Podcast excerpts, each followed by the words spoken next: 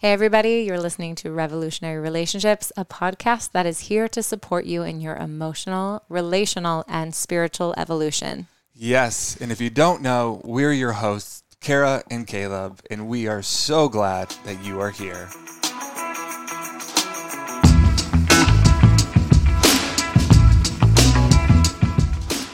All right. Honey, Hey, We- we're here in your hometown We are here in Holland, Michigan, where you grew up. where I grew up. where grew up I Holland, discovered Michigan. today that you were the paper girl. the paper girl. What is it I called? had a paper route, and I was the paper girl of the year. Yes. Yes. We're telling our daughter this story. you know what? It is an accomplishment. I've still got the newspaper somewhere, the newspaper clipping. oh my gosh, I got to find that.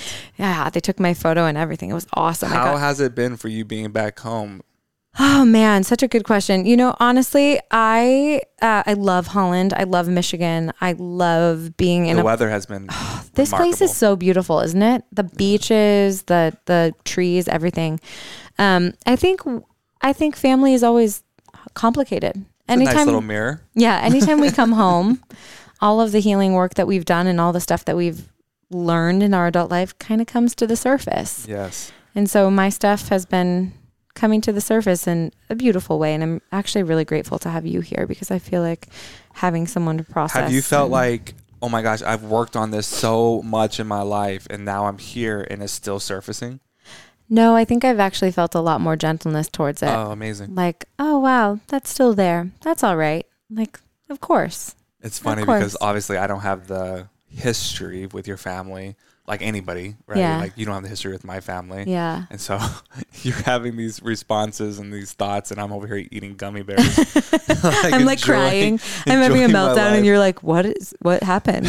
I'm like, what just I happened? just, I just felt this thing. It felt something. no, it's been so good to be here, though. It has Um, been. I do. I like visiting Holland, Michigan in the Yeah. summertime. It is a gift to be out of the hot, sticky, humid, bug infested Nashville. yeah, I love this weather so much more. Yeah. And my family is honestly so great Yeah. with all of their stuff. It's just, it's nice to be able to come in and do our world and and hang out and go on the boat and be on the beach and Yeah, it's been so nice. Like Michigan is beautiful.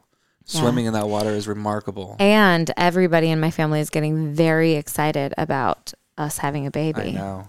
We're getting all the gifts. Yeah, we're getting presents and we're getting excitement and we're getting celebration. And it, it feels fun to have family be anticipatory about this other little human joining the world. Yes. Um, if you haven't had a chance to uh, listen to, it should be up as you're listening to this, the trailer episode Yeah. uh, about revolutionary relationships uh, and really what it is all about and how we landed on this idea. We are so excited um, about pushing out episodes and really just combining our effort and our energy to focus on this one single podcast. yeah. We both believe, I think a huge belief uh, for both of us is that we are in relationship to everything in life. We're in relationship to ourselves. It's the number one relationship we'll ever have, the one we're not getting out of. We're in relationship to other people. We're in partnerships. We're in relationship to uh, things outside of humans, like money, which the we're going to talk about today. relationships, yeah, they, they they determine the quality of our life. Yeah. And after a year like 2020 and, and so much shifting and changing in the world, I feel like how we do relationship is pivotal to how we're going to experience the remainder of our life. Absolutely. And today we had a chance to jump on the podcast, which I absolutely love. We She's so had um, our friend Erin Skye Kelly, who uh, just wrote a book, Get the Hell Out of Debt. And we really kind of just dove into what it looks like to have a healthy relationship with money. She's so good, isn't she? Very articulate. She's so articulate. She's also someone who has a uh, has had a dysfunctional relationship with money and has moved into a healthy relationship with money. And so her story is so empowering and so hopeful because it really allows us to um, to look at the way we relate to money, the way we, we relate to partnerships uh, in relationship to money, Yep. the way we um, do money and come from money stories in our family. That's big. hmm Like the money stories that are still as adult as adults now, the money stories that we learned as children that are still the driving forces behind our lives until we'll be until we become more aware of them. Yeah. right? And Yeah. so she does just a beautiful job of just articulating how we can begin to change the narrative Mm-hmm. around our money story. hmm How then- we can heal. Yeah. How we can put back together what was broken. And yeah, How we can just start throwing away the things that don't belong. absolutely. Yeah, I think you'll really, really get something out of this episode if um, you're somebody that maybe feels stuck in your financial world and you're in this place where you want to make more money but don't know where to start. This episode is going to give you so, so much um, that you could take into your own life and begin to ask yourself more specific questions. Or if you're somebody that's maybe, you know, you're making uh, great money but you want to get to this next level, or Yeah. you want to expand your life financially speaking, um, I promise you'll get something out of it as well. Yeah, it's such an amazing episode. Let's go ahead and jump into what Erin has to say. Awesome.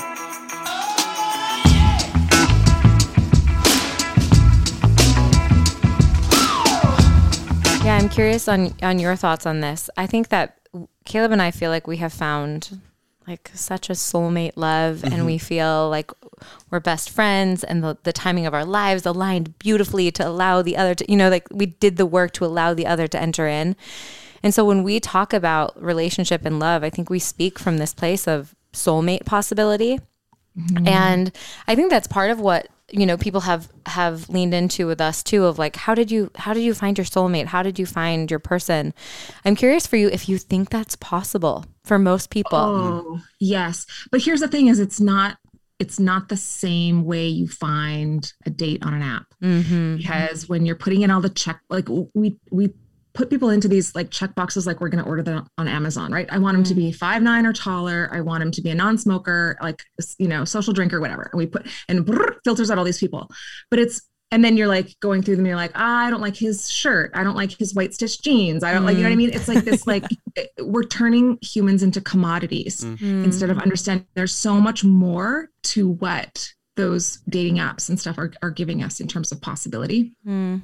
Oh, I just see that my internet is unstable. Sorry for that. um, so, but like I, we're what we're missing as humanity is that return to that unconditional love. Mm. Like, am I able to fall in love with somebody wholly and completely for who they are, in spite of their white stitch jeans? Yeah. Yes, but I'm not giving myself or that person the opportunity to show up in a loving way. Everything is so conditional. yeah And it's like, if you do this for me, I will do this for you. And if you don't pay for the date, then I'm not going to, like, you know what I mean? There's all of these rules. And, and when we can throw all of that out, that's why I think what you model is so beautiful, is because you, neither of you were concerned about those things. You were living in a dating world, right? You Mm. were, but at the same time, you were focused on your own well being and serving others at a really high level. And then what happened is, right? when you're living at that level, you are going to be surrounded by somebody who's going to meet you at your soul level, which is completely different than swiping right or swiping left. totally So I do believe that 100%. Yeah, I feel like um I feel like the modern dating world. I always compare that like Bumble to like binging. You literally can just go on a binge and you don't ever fully feel satisfied.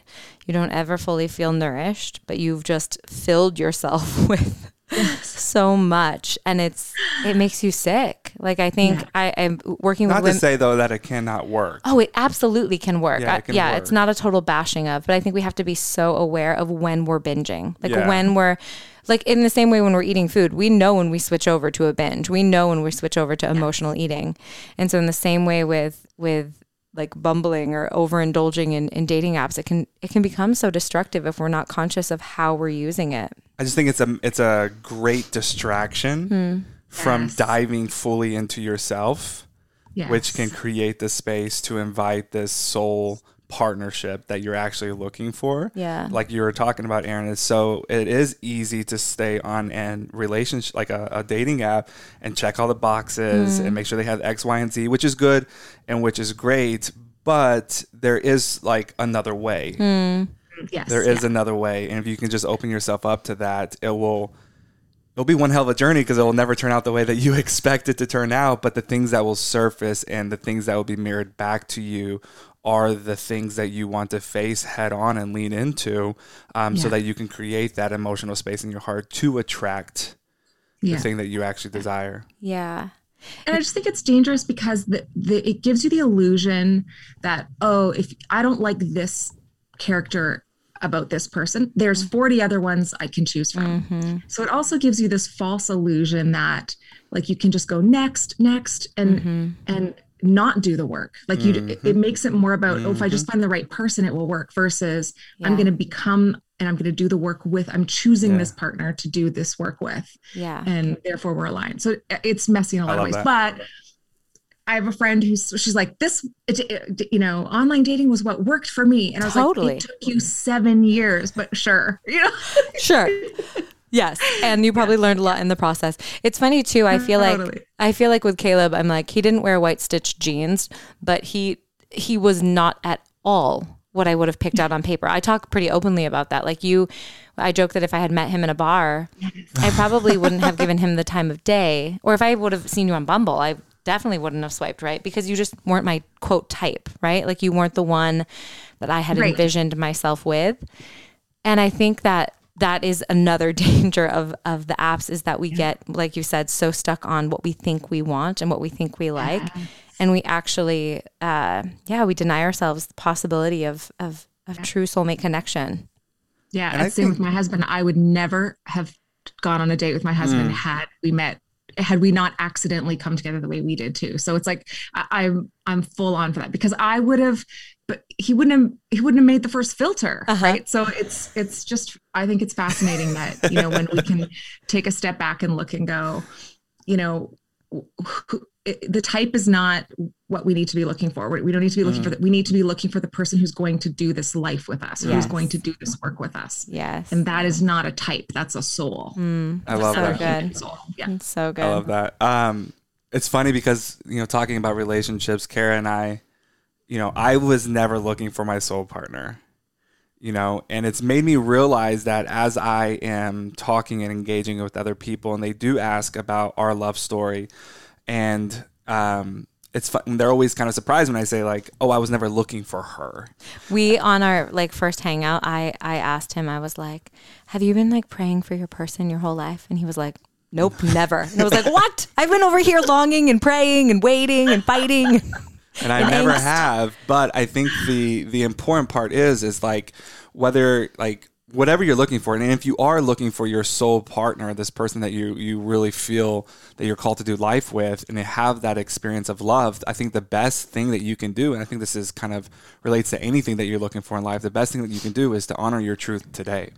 Mm-hmm. Like that's what I was doing. Like I was after something. I wasn't necessarily after my soul partner, but I was like after trying to like satisfy this deep inner ache in me, trying to understand mm-hmm. like what is happening in my internal world. And that just kept me going down and honoring the truth that was in front of me today. And in honoring that truth in front of me today, it surfaced what it needs to surface, get mirrored back to me, gave me opportunities to work what I needed to work through in that season. And that led me down to experiencing this mm. thing that I didn't even know was possible or this thing that I thought I was truthfully disqualified from because of my Right. history and my past. But that is what opened up the doors for me to experience this. And so I tell people a lot like, I think sometimes we get very tunnel vision. Like, I'm trying to find my soul partner. And so I need to be so involved in the dating world. I need to be so involved on mm, all the apps. I mm-hmm. need to go to this, then this, and this, and this. Got to have all the non negotiables, which are good and great.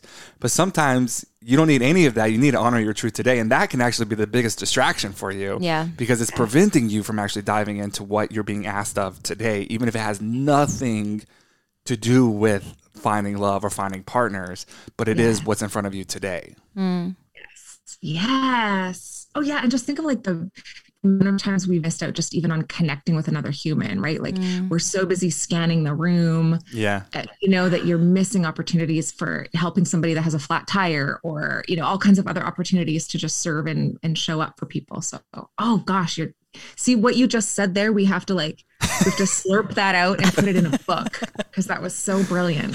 working on it working on it Talking about relationships, Kara and I were talking about um, you and how much we just enjoy you and honor you and respect you. And I've had a chance to dive into your book a little bit, which also thank you so much for that package. Oh, Um, you're it was so good um, so good. Um, but what Kara had said, and she can explain it, but she was like, I, I feel like Erin has like a good relationship with money. Like she teaches about the relationship that you have with money.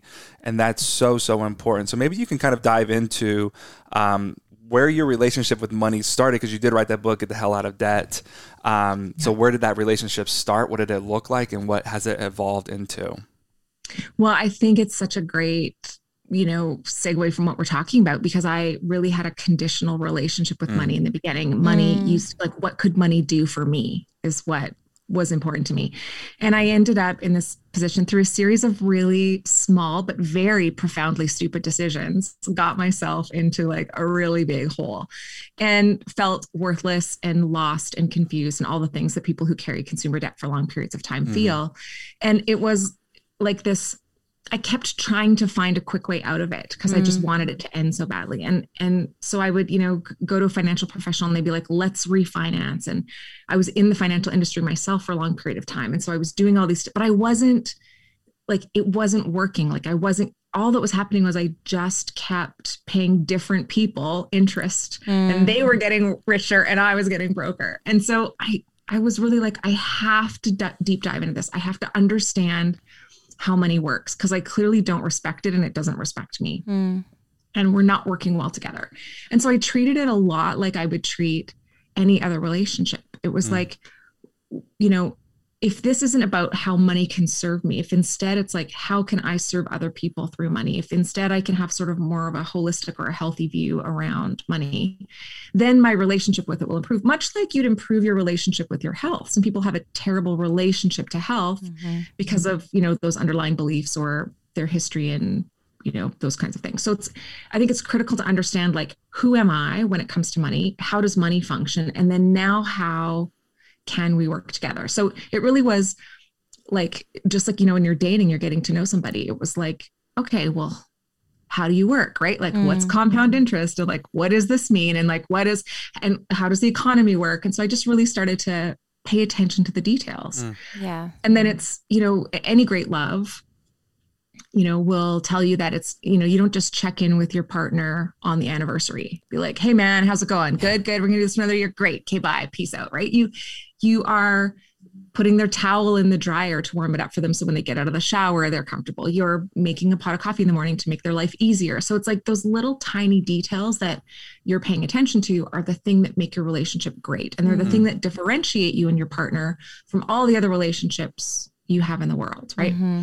and so i had to kind of do that with money. I had to get i, I always that. joke that. you have to get really intimate with money first so that then you know you can have an actual relationship with it. So i just from square one had to do that. Yeah, I love this. I think it's so beautiful. We, uh, in the beginning of our relationship, we um, were talking with a friend, and she was like, "I would really challenge you to write a letter to money." A love letter, and or no, like an apology just a, letter. Just a letter, letter? to okay. see what was revealed about how you think about money. And mm-hmm. it, it was the first time, probably for me, where consciously I looked at what is my relationship yeah. with this thing that I'm using every day. And also I'm, like really want to expand in my life. Yeah. and I'm in a place of expanding. But what are what when I write this letter, what underlying beliefs about money come up? What are the things that I I believe and that uh, are, are, preconditioned in me and, and all yeah. of those questions. And I love the way that you referenced um, developing a respect for money because I think that so many of us, we come, you know, we, we come up and we grow up with stories about money. And even we both come from like very evangelical backgrounds. So like the love of money is the root of all evil. And oh, yes. and that's so ingrained deeply that this idea of if I love money, then you know, it's it's a dangerous and slippery slope. And so writing these letters was super revealing to us. Massively. To, I started to cry. Yeah, to start to explore like, oh my gosh, I've been mad at you, money. I've, I've been, blamed you for all of our problems. Mm-hmm, I'm scared of you. I'm terrified of you.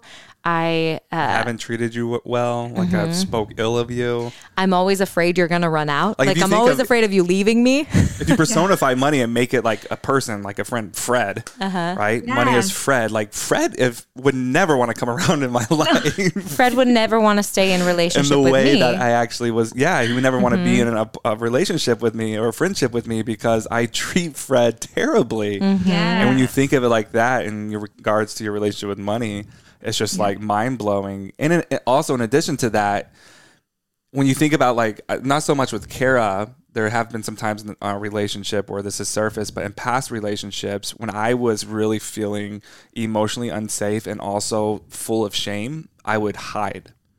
right? I would mm. find ways to hide from the thing that I needed to confront. And I feel like when you're carrying also shame in your mm-hmm. relationship with money, mm-hmm. you hide mm-hmm. from money. It's like I don't actually want to look at this, Kara. At a, early on in a relationship, because I have not treated money very well in my life, and I've always, and I think me and you had talked about this a little bit on your podcast. Like money for the longest time just made me feel stupid, right? So here I am trying to make more money in my life, but at the same time, money makes me feel incredibly stupid. So I've got two conflicting energies, right? and I Yes. wonder why I'm not actually seeing an increase in my life. And it's not about working harder, it's about resolving this, right? And I've carried so much shame mm. in my mm-hmm. relationship with money. And I was definitely the guy that was like, it will just go away if I ignore it, right? Caleb really thought that by just ignoring certain things, they would go away. I'm like, that's not quite how this works. But then you you get into the the the depth of that and like, oh, you really there's like shame So here much and shame. there's Yeah. embarrassment here and there's um there's so much healing opportunity here. I'm still afraid to look at certain things, even though I know Mm. that Mm-hmm. it's fine. Like this bill, I knew it was coming, or this bank account, whatever. It, like I know where it's at, but I'm like, I'm like, ooh, like I don't want to look at that because Mm. it, like there is something still in my bones, in my body, some trauma, trauma in there, in regards to my relationship with money. That's still I, I'm really focused on on working through. Yes. Do you feel like uh like do you feel like most people are conscious of their relationship with money or are most people living quite blind to to Yeah. actually being in relationship? I think most people are blind, right? They're like driving through the McDonald's, getting the Big Mac and the Diet Coke, like unconscious. Yeah. money. Yeah. And and I think I think that's okay because the system, the entire system is designed to keep us that way, right? So it's not like people are doing anything wrong. It's just we haven't always been educated. We don't Yeah. all we don't all have parents to talk to us about money. We don't all have relationships where it's safe to talk about money. Yeah. Um, you know, and I have such a great visual, Caleb, for when you're talking about money makes you feel stupid because we all have that couple friend where when he goes to say anything, she rolls her eyes. You know what I mean? She's like, her entire life is to make him feel, and we're all like, gosh, I hope they break up, right? Like there's Yeah. part of you like deep down that's like rooting for like, I hope he finds somebody great. Mhm. And Yeah. so that like, she's not doing that on purpose. She's Mm. not consciously. sh- That's unconscious for her too, right? Mhm. So all of it is like this big thing where we're all walking around with credit cards or, you know, bank cards in our wallets, going about our life, tapping here, doing this, whatever, and assuming that everybody else knows everything Yeah. and everybody like that that eventually it's all going to be okay. So like uh, you know, when I get a raise, then I'll be able to handle this. Or when I, right, like when something external happens, then the internal is going to change. Mm-hmm. So the unconscious part is really just about how we've been conditioned, I think, even to, you know, like with bank ads on television or the way people talk about money or how tiny the finance section is in a bookstore, right? That Mm. we've just been, Yeah. you know, the the systems that profit off of us not paying attention Yeah. are active 24/7. Yeah. And so it's more of a, you know, it's nobody's intentionally being reckless. I don't think anyway. I don't know anybody who purposely is like, I'm, you know, 16 years old and what do you want to be when you grow up? Well, I don't know, but I definitely want to be in $30,000 worth of credit you know, like, it doesn't happen. And so I think like the majority of people are, but even the ones you hear it in the languaging and you would be so good at picking this up. I know you, but like the the languaging around things like um, oh, but I pay my credit card off every month. Mm. As soon as you get an oh, but Mm. I pay my credit card off every month, you're like, this person's headed for disaster. Mhm. And we've all said that, but that has been taught to us by the institutions that run those credit cards Yeah. that that's the best way to manage money. And if you do that, that's the gold standard. And it's such a gold standard that we're going to give you a really high score, Yeah. Yeah. right? We're going to give you a 10 out of 10 for this behavior. And so it's that when you like step back and look at what that represents, mm-hmm. that represents not that you're good with money, but that you're a very good borrower. Mm. Yeah. And that score represents, okay, if a lender sees this, we're going to lend you even more money, Give you right? more. Like that's what that's a benchmark of. But we're living unconsciously with this idea that, okay, that must be good.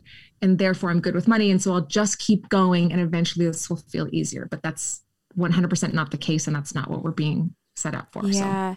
It reminds me a little bit of being in constant survival. Like it just mm-hmm. feels like if you're living that way, you really are just in survival mode. And we've been talking about this a little bit just this idea that when we are in survival mode, we actually don't have capacity to create. Like our energy turns off and we don't have capacity to invite in and create.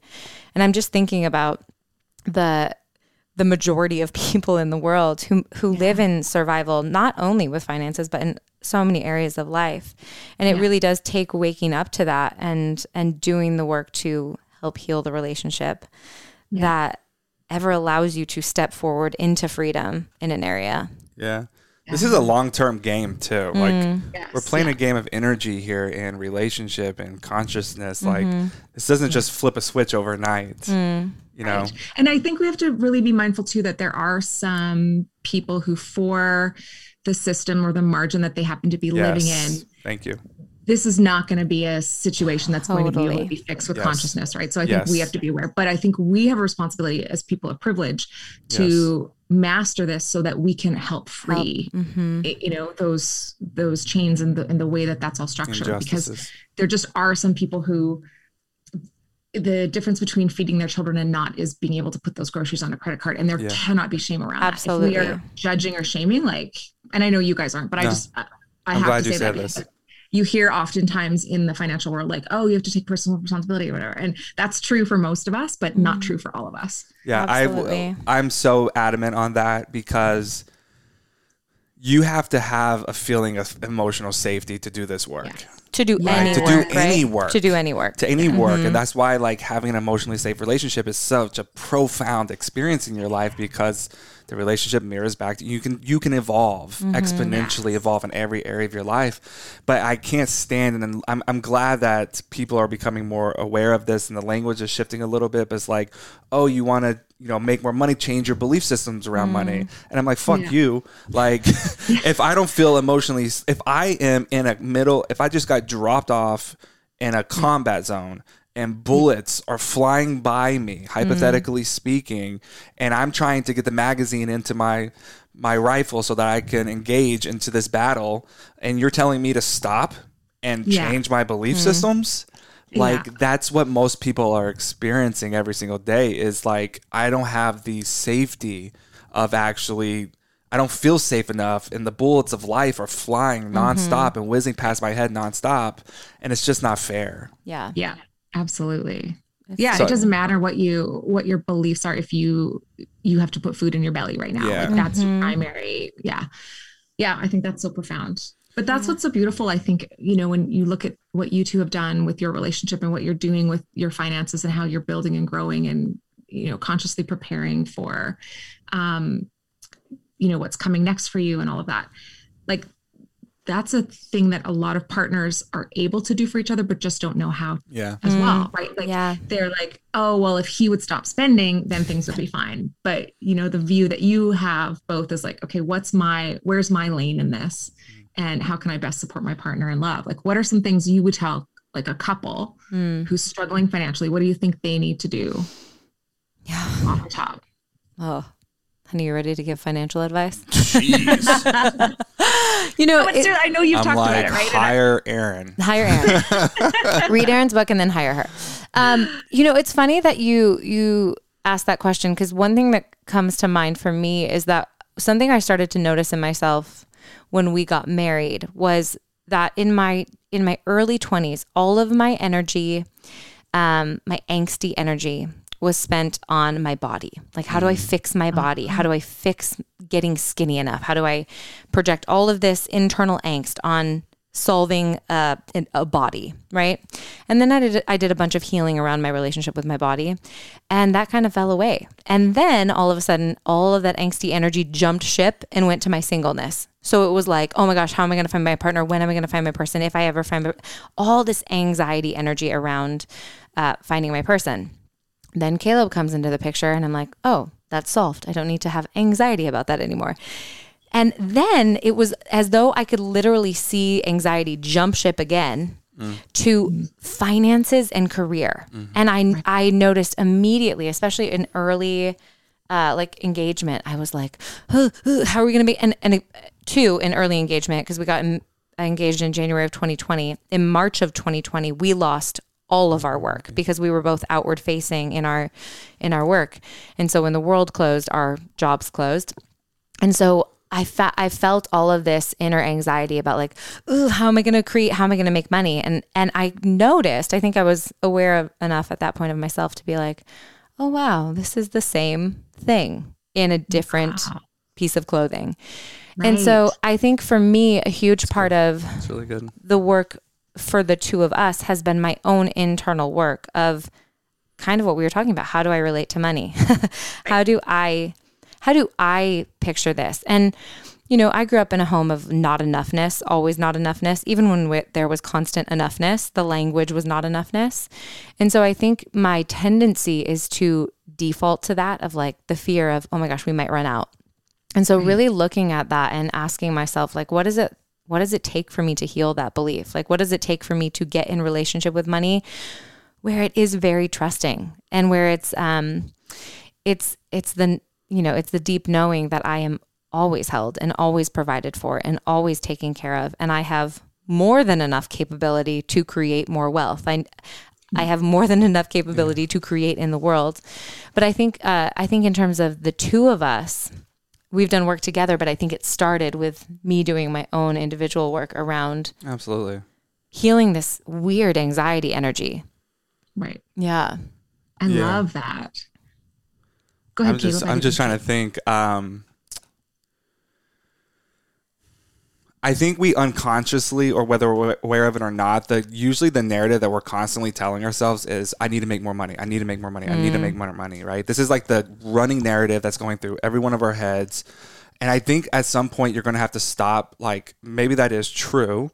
You need more money, right? But that need is there's something beneath the need, and I think we can learn how just to start asking better questions. Mm-hmm right? Yes. Move from I need to make more money and because that's very reactionary and there is a level of and I hate using this word like kind of victim into with that. Um, and if you can just learn to be a little bit more present and be more self-aware in your life and learn how to practice self-awareness, you can start asking better questions yes. around money. Um, like what am I actually afraid of? What's my relationship with money? How does money make me feel? Right? Yes. Like when you when I had the when, when I had the revelation of like I feel unsafe with high amounts of money, right? I think I told you that story on your podcast when I spoke at that small church and that young that old woman gave me a check for ten thousand dollars, and in the moment that I should have been ecstatic, I had a panic attack. Mm. Right. Here I am. Somebody just hands me a check. I spoke for forty minutes and walked out with like twelve thousand five hundred dollars right? Amazing. And that was such a an amazing experience in my life, but I'm having an actual panic attack because I don't feel safe mm-hmm. with that amount of money because my history has taught me that I don't know how to handle that amount of money. And, so and your I, nervous system is like, get rid absolutely, of it. Get rid of it. Get rid, of, it. So what do I do? I blow it or I do this, I do that. And then you're like, what the hell happened? Where'd all that money go? Right.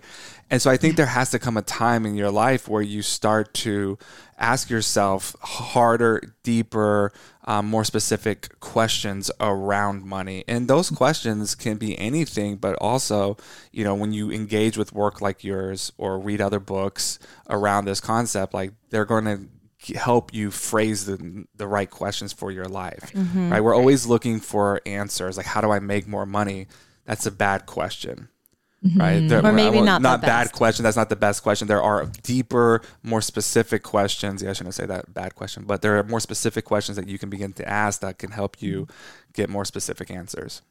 And I think even just understanding that there's always going to be a wanting. Mm-hmm. And so we're trained to focus on what we don't have. Mm-hmm. And so when we can have a relationship with the wanting that's in us and understand like what is this wanting? Like what do i actually want to feel right now? That's so good. And, mm-hmm. and, you know what is my relationship to that? And just know like oh that's not actually me right now. That's just that little wanting that's living inside me that's like mm-hmm. right and then focus then instead on what we do have and you know all of the abundant techniques that everybody teaches right?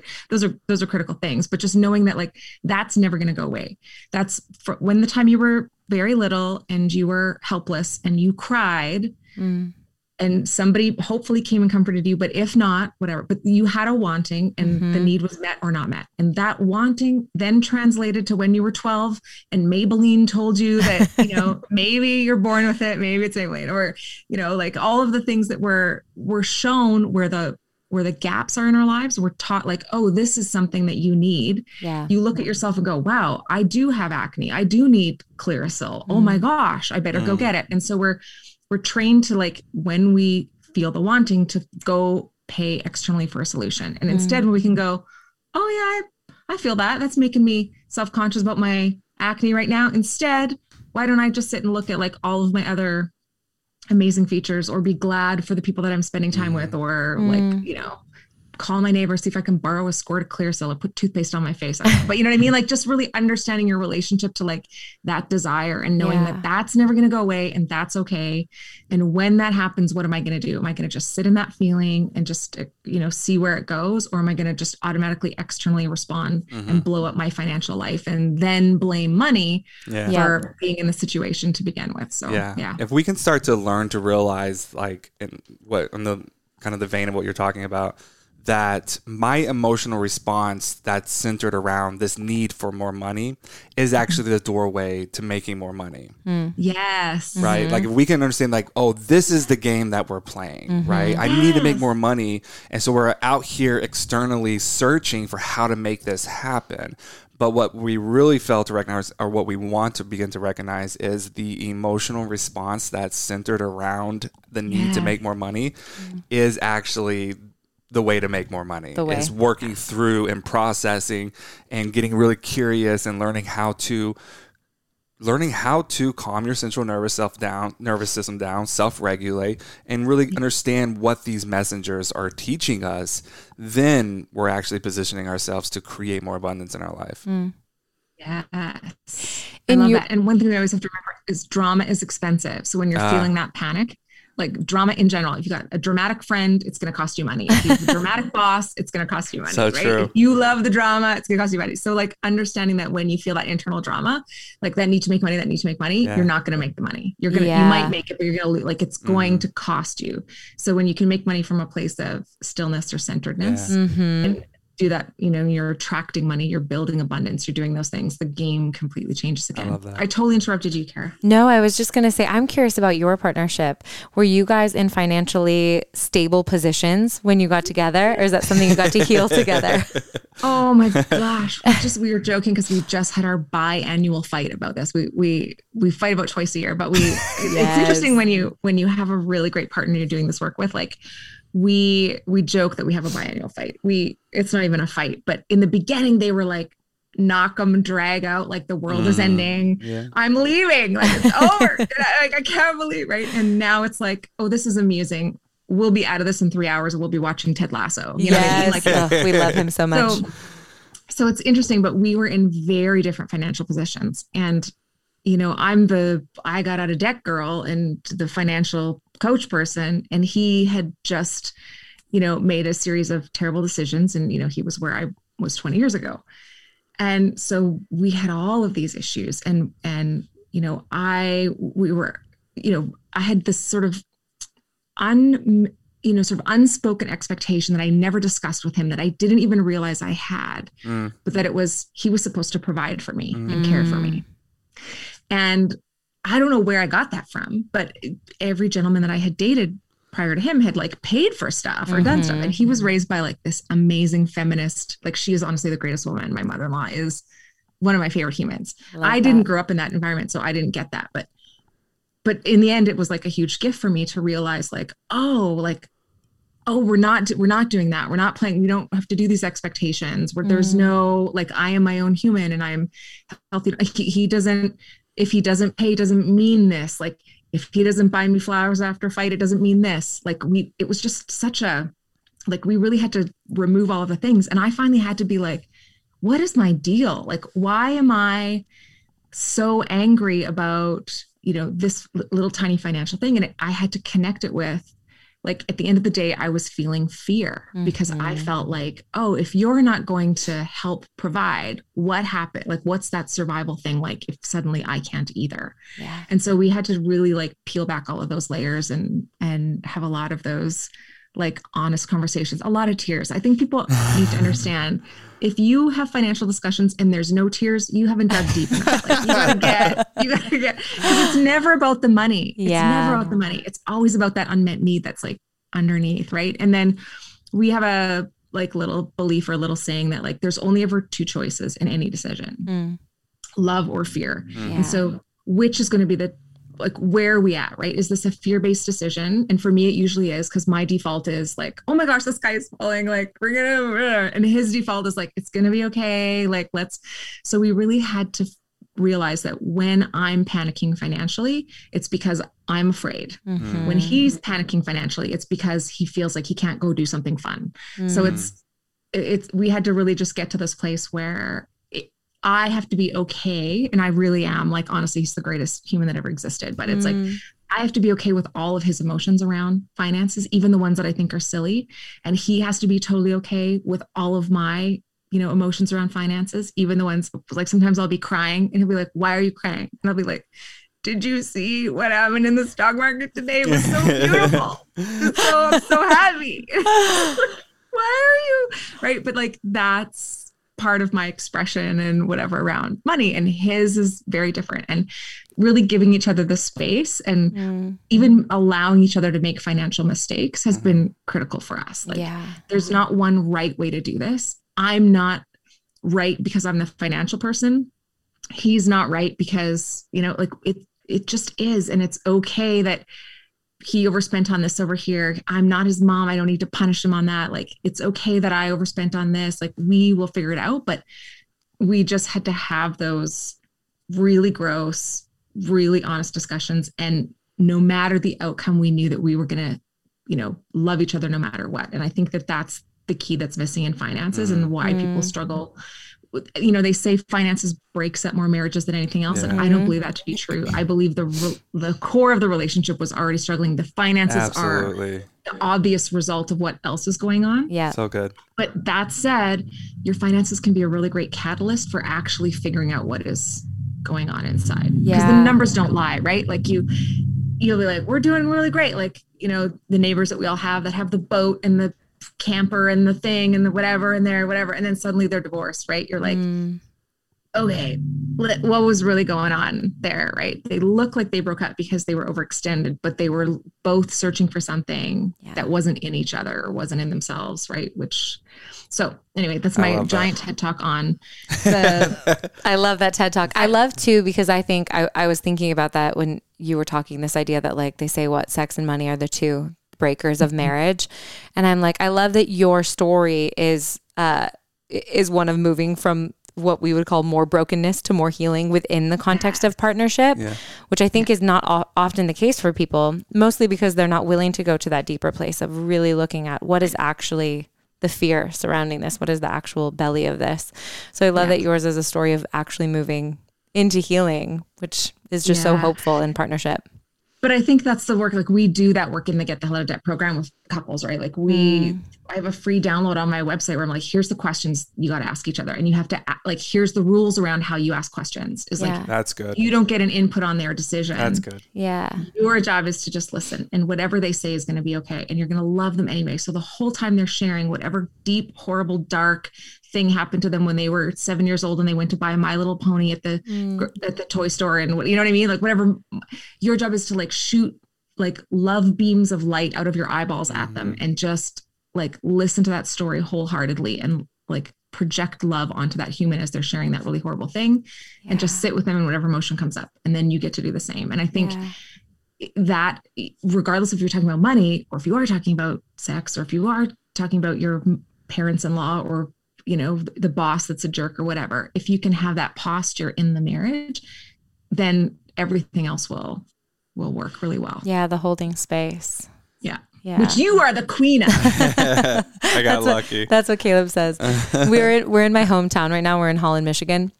and um, we were dr- we were riding bikes today, and uh, we drove by this neighborhood. We biked by this neighborhood where I had a paper route, and Oh, I cool. And I uh, I told Caleb I was the paper girl of the year when I was 15. so hey me, so accomplished.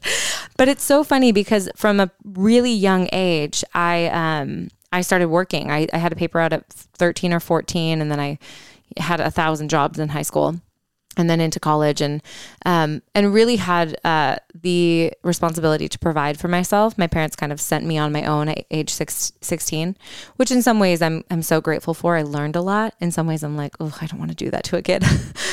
but it's interesting thinking, even being here in my in my hometown and, and having that stuff resurface, these stories of like, oh, I have to take care of myself, or like I'm the one who's responsible for me, or if I don't ca- take care of me, no one ever will. And I think in partnership with Caleb, I mean, it's been such a, a gift to be able to vocalize those things, kind of what you're saying, like in your download and asking these questions, because they're so deeply rooted in, in us from childhood. These mm-hmm. stories, these like belief systems we make up or interpret or, or create narratives around from from little things from having to have a paper route you know? There was a story that came from that. And i think it's such beautiful work that you do to allow people to unpack that especially together because i think mm-hmm. so many so many of us don't know how No, We we, really we don't don't, know know, what we don't know. mm-hmm. Right? Right. Until you make the un- was it yeah until you make the unconscious conscious. You know, life happens, and we'll continue to call it fate. Mm-hmm. Right? Yeah, and I'm like this. Like I was an entrepreneur. I own my own business. I was doing it. Like I didn't even know that I had this expectation that he should take care of me. Yeah. Like what am I, a trophy wife? Like, what happened? Where did I get that? I. But it was so deeply in there, and I think yeah. Like had we not been able to have those discussions, if it hadn't been safe for me to say that, I would have good. continued to live out this pattern of frustration with him for so Mhm. long. Mhm. So There is and then yeah. Go ahead. no, I was gonna say, and then it allows him to sort of step into kind of caretaking me for me sometimes, not in that way, but in like, like, hey, I was out and I bought you a Slurpee, and I'm like, oh, thank you, I feel so cared for. You know what I mean? Like, it's just a way that he can show love now that he knows that that's my like this crazy stupid wound that I got out of nowhere. Anyway, Yeah. go ahead. Sorry, Kate. No, I'm just saying like this. uh, Even when we're talking about finances, there are so many variables Mm-hmm. outside of finances that play a pivotal role, a massive role in reaching your financial goals or financial success in life. Like if a you don't have the capacity to create a most safe emotional spaces for your partner not happening. Like you cannot have hard conversations around finances so you're going to continue to butt heads or you're going to continue to do the same things and mm. continue to have the same experiences around finances.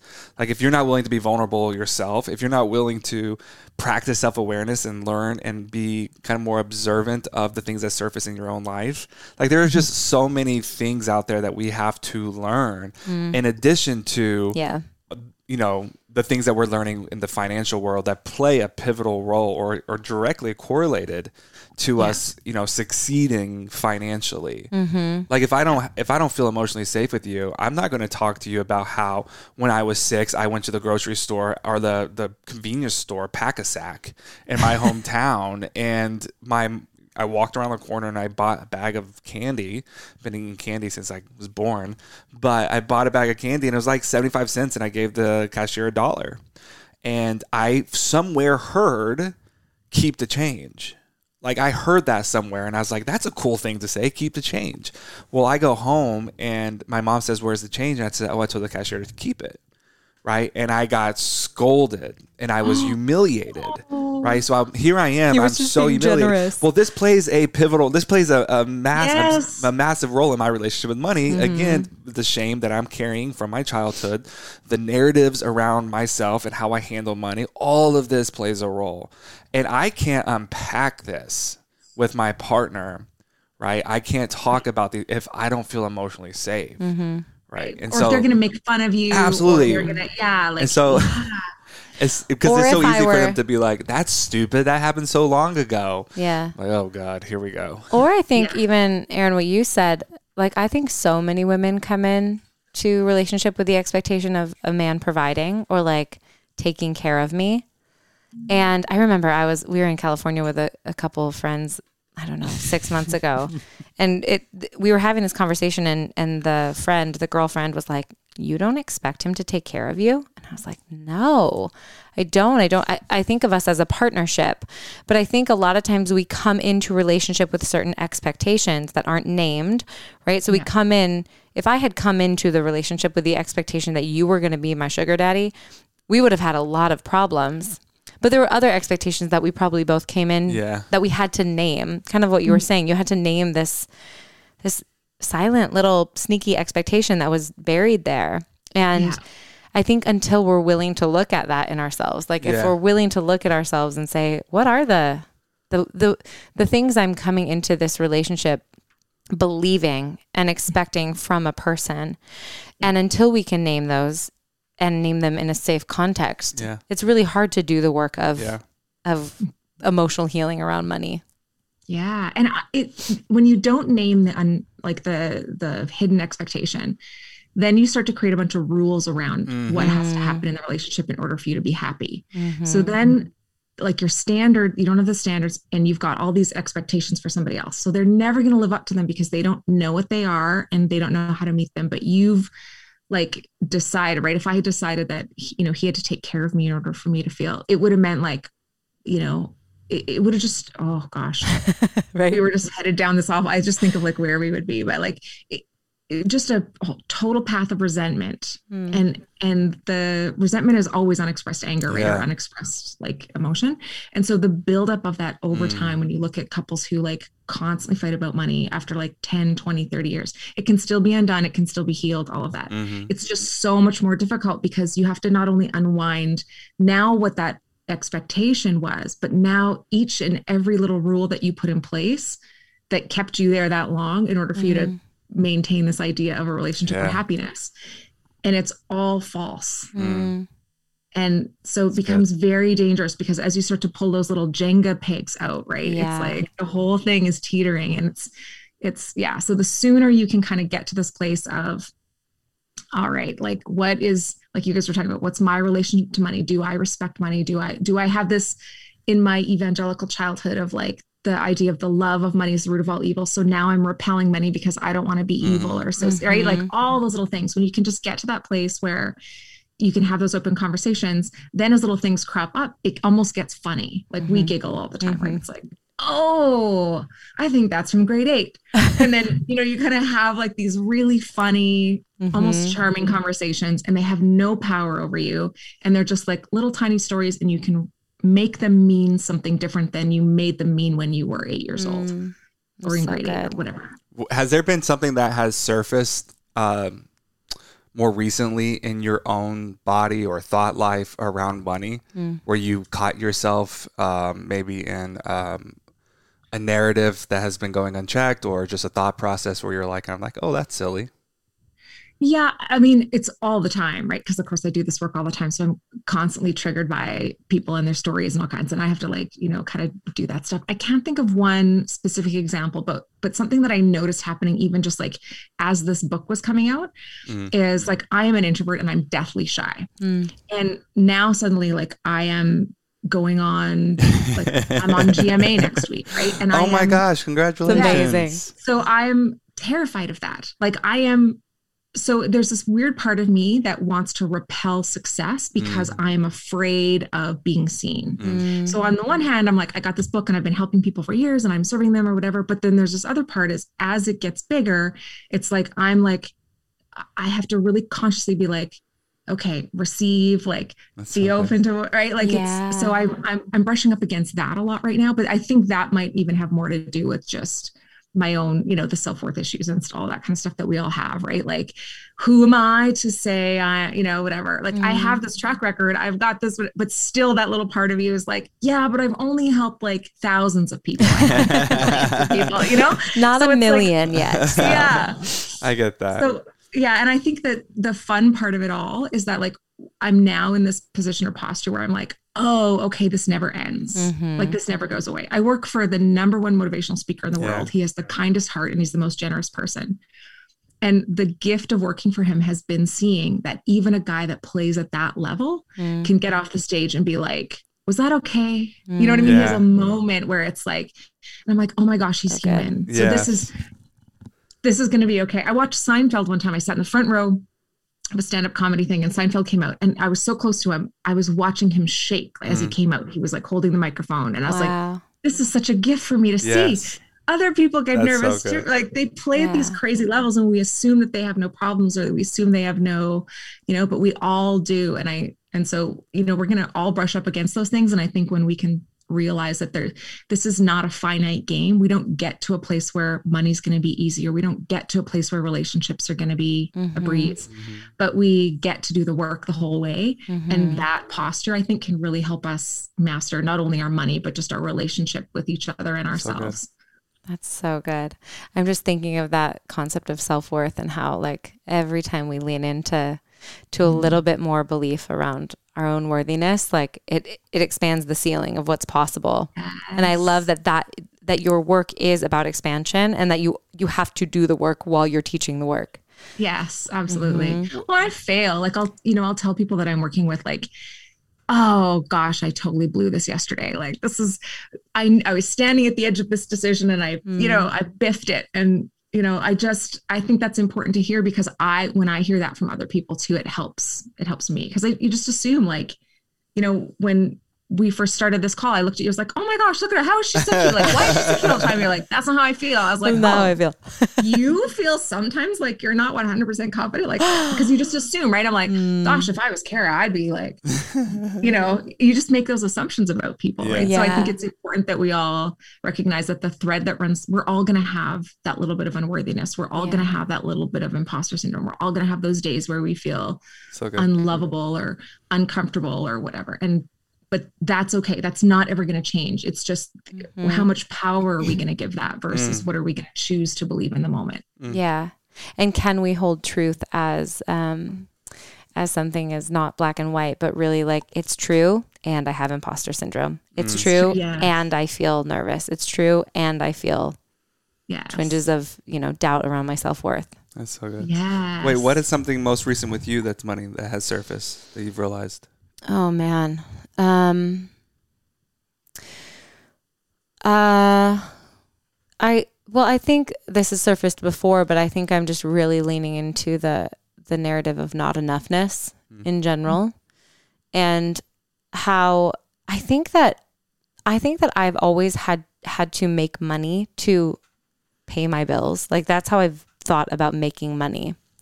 It's like, oh, I need to I mean I need to make enough. I need to make enough money to to live, to pay Yeah. rent, to do the thing. And I think Right.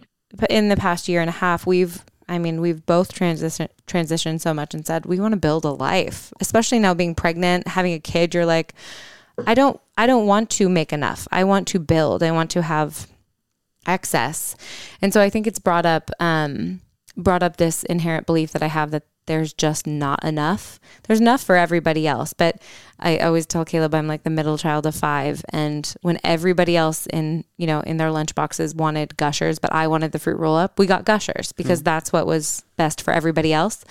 So there's a little bit of like I don't get what I want. There's not enoughness that circles around finances. Um, so I think that's been surfacing, but it's been interesting as I have healed that more, how much more I've invited in financially. It's mm. fascinating. Not by doing anything. I haven't done anything differently. Just being you. Just being me, doing the exact same work I'm doing. More people are coming to work with me because I'm behind the scenes healing this thing. It's it's so energetic, right? Yeah. It's so Yes. fascinating to watch and be like, "Oh, this is energy." But yeah, I feel like that's the big one for me. Yeah. You have done. Because I know for me, like walking away from the NFL, sleeping on that basement floor, losing everything, I have experientially learned that my life is always being held. Like I have a deep knowing in me that my life is being held. I'm maybe not where I need to be finan- or where I want to be financially, um, but I I've seen and experienced time and time and time again the universe delivering. And so that's been like a big that it was kind of a conflicting where she had like this really anxious like need more, make more, it's not enough and I'm like, "Oh, it's going to be mm-hmm. okay." Mm-hmm. Right? But then there's also been this like level of complacency that I haven't or that I kind of embody because it's a response to a trauma response where I don't feel safe with money. Right. Um, and so just enough is good with me. Yeah. Like being held, Right. it's good with me, right? But it looks like faith. It looks good. Like people are like, oh, how are you so calm around this? But it's actually uh, this kind of limiting ceiling over my life. And so it's been interesting for me. I just hired a coach with um, around speaking, like having a daughter on the way. I have known now that like I have to completely change my speaking business and the way that I do things, and I've also known it was time for me to expand and to step into a um, into a kind of a higher version of myself. And so I know that that would require me to invest in somebody to speak into my life and to help me get there. And so I made this massive investment. And part of the work that we did is he kind of said, Where are you at now? And we assigned a number value to it. And he said, Does this feel right? I'm like, That's exactly where I'm at. And then he says, Where do you want to be? And essentially, we're going from me speaking 65 times a year to 20 times, but yes, still tripling my income mm-hmm. and obviously that's where I want to be. And so he said, like Caleb, after you know reviewing you and studying you and like the work that you're doing and who you are, this is the number that I think you can do in a year. Like this is the number I've seen this happen. You have everything to make this happen. But he says, How does that feel with you? And I had a moment where I was just like, everything in me wants to be like, Hell yeah. Like, that's the number, right? Like, that's what I'm going to do. But I know now, after years of doing work, that if I'm not willing to be honest with myself, I'm setting myself up for failure. So I wanted to be honest with myself. And I'm like, I don't feel safe With that number. with that number. It's too big. Like that number is actually too big for me. Right. And so I know though, like from a point of self awareness, that that's where I can be, but not until I feel emotionally safe to get there. So we actually scaled back just a little bit. I'm like, and I checked into my heart and I'm like, I feel safe with that number. Like that number's doable. Right? Right. And so it's just a, ma- a really big learning point to me where, like, back in the day when I was operating from a lot of ego and trying to fight for significance and do something meaningful with my life, and it was all this shame, shame response of mm. me not being enough. So I'm trying to make it enough by everything that I do. I would have strived for that number and I would have killed myself in the process. Mm. Right. And Yeah, so or you would have sabotaged. or I would have sabotaged, right? way. Or I would have Yeah. built a case around why I never got it and blamed the Right. person with the- who was in my life or blamed this Right. X, Y, and Z. So it's just been interesting to see like it is this evolution. It is a relationship. Mm-hmm. Yeah. It's constantly evolving. And the best thing that we can do, um, from my experience, is like, how do I be radically honest with myself? Yeah. Yeah. Radically honest with myself Yeah. with where I'm at in regards to my relationship with money. Yeah. And we can't trust ourselves until we're radically Absolutely honest. not. And I feel like money is an area that So good. requires so much Self-trust. stepping into self trust. Yeah. And if we can't be honest, well, I always use this analogy, but if Caleb was lying to me all the time, I wouldn't trust him. Yeah. So if I am not radically honest with myself, how can I possibly in Trust be in self trust? yes. I think one other thing. Oh, go ahead. You were going to say something. No, no, I was just gonna say, like, you know, we see that all the time, like on the number side of things. It it looks like when people have been in a position of debt for a long period of time and struggled, and then they come to us and they get out of debt, you know, in a year, year and a half. Um, when I say us, I, that's wrong. That's making it sound like I'm participating, and I'm not. I'm just giving the information. They're doing the work. But sometimes, in order to reverse that, like you're saying, Caleb, like like the if they don't believe it, it's not going to happen. So instead of being like, okay, so now that we're out of debt, we're going to Yeah. put away fifty thousand dollars. We put fifty thousand dollars in the liability column of their network spreadsheet, and we make them pay that money back because they're so good. They know that they can pay off debt. They've been paying off debt for years, right? So they feel comfortable with debt. So instead, we make that debt to themselves, and so we put mm. them in debt fifty thousand dollars themselves, and they'll pay that off, right? Which increases their net worth by fifty thousand dollars, but it doesn't feel Yeah. Yeah. so, you know, what you're saying there is so critical how you had to be like, I had to check in with my heart and be like, okay, that feels okay. Because it's, you know, there's lots of financial people out there with all this bravado and be like, just go for Yeah. it. But the problem is if deep down, unconsciously, you're like, nah, it's not going to happen. yeah. So good. That's so good. One love that. thing I want to ask you about, I know we're coming up on an hour, but one thing I want to ask you about really quickly is we've talked about this idea. Caleb has said many times in his life, I don't care about money. I don't I don't care. It's not a motivator. It's not a vo- It's not. motivator for me. And I we've been digging in it a little bit and just exploring like could that be something that is more of a shame response or avoidant response or are there people that just don't really care? Um, well, I think you don't you haven't connected with what it's going to care for, right? So instead, if we were to say, like, if you create a vision for yourself and be like, okay, well, um, I want to retire with my wife, you know, by the ocean with our six grandbabies or whatever at the age of whatever, right? Mm-hmm. Then what you're saying is, I don't care about retiring with my wife. Mm-hmm and those six grandbabies. And now that mm-hmm. changes yeah. the tone of the conversation, right? So often it is an avoidant response. Often it is like a, um, I'm going to reject you before you reject me. Yeah. When you say I don't care about money, you're like, I'm not, I've been hurt by you before. I'm not. Right. So it can be what can help with that. And, you know, so that you, because I do agree that the root of money, uh, the love of money is the root of all evil. I really do agree with that. I, you know, when people get fixated on the money yeah. instead of the what the money does and the purpose and the giving and the sharing and all of that absolutely that's why i say like the respect of money is the, the that's the relationship we have to work on because respect mm. does encompass love but it's a different tone and it's not a worship it's like a you know it's a it's a like a, a relationship mm. um but when you can connect it with like what your purpose is right like um, do you care about feeding the homeless? Well, yes, I know that you do, right? So in, the money is the thing that can help you feed the homeless. You can give totally. lots of money away, mm-hmm. right? But if you don't care about the money, um, you're rejecting it. And so what you're saying is, I don't care about feeding the homeless. Yeah. That's yeah, so yeah. good. When instead you can be like, okay, what is it we want? What are we building? Yeah. Like, yeah. even if you just have this vision of like, the not necessarily the stuff, right? Not necessarily the house you want to live in or whatever, but sometimes that can be Absolutely. what it is. Mm-hmm you have that vision now suddenly you care about money because it's the money's the, the means to help you do those things right? So yeah i would be cautious with that language if i were you but i would find a new way to connect to it so that it's you asked meaningful. that question intentionally didn't you? Yeah.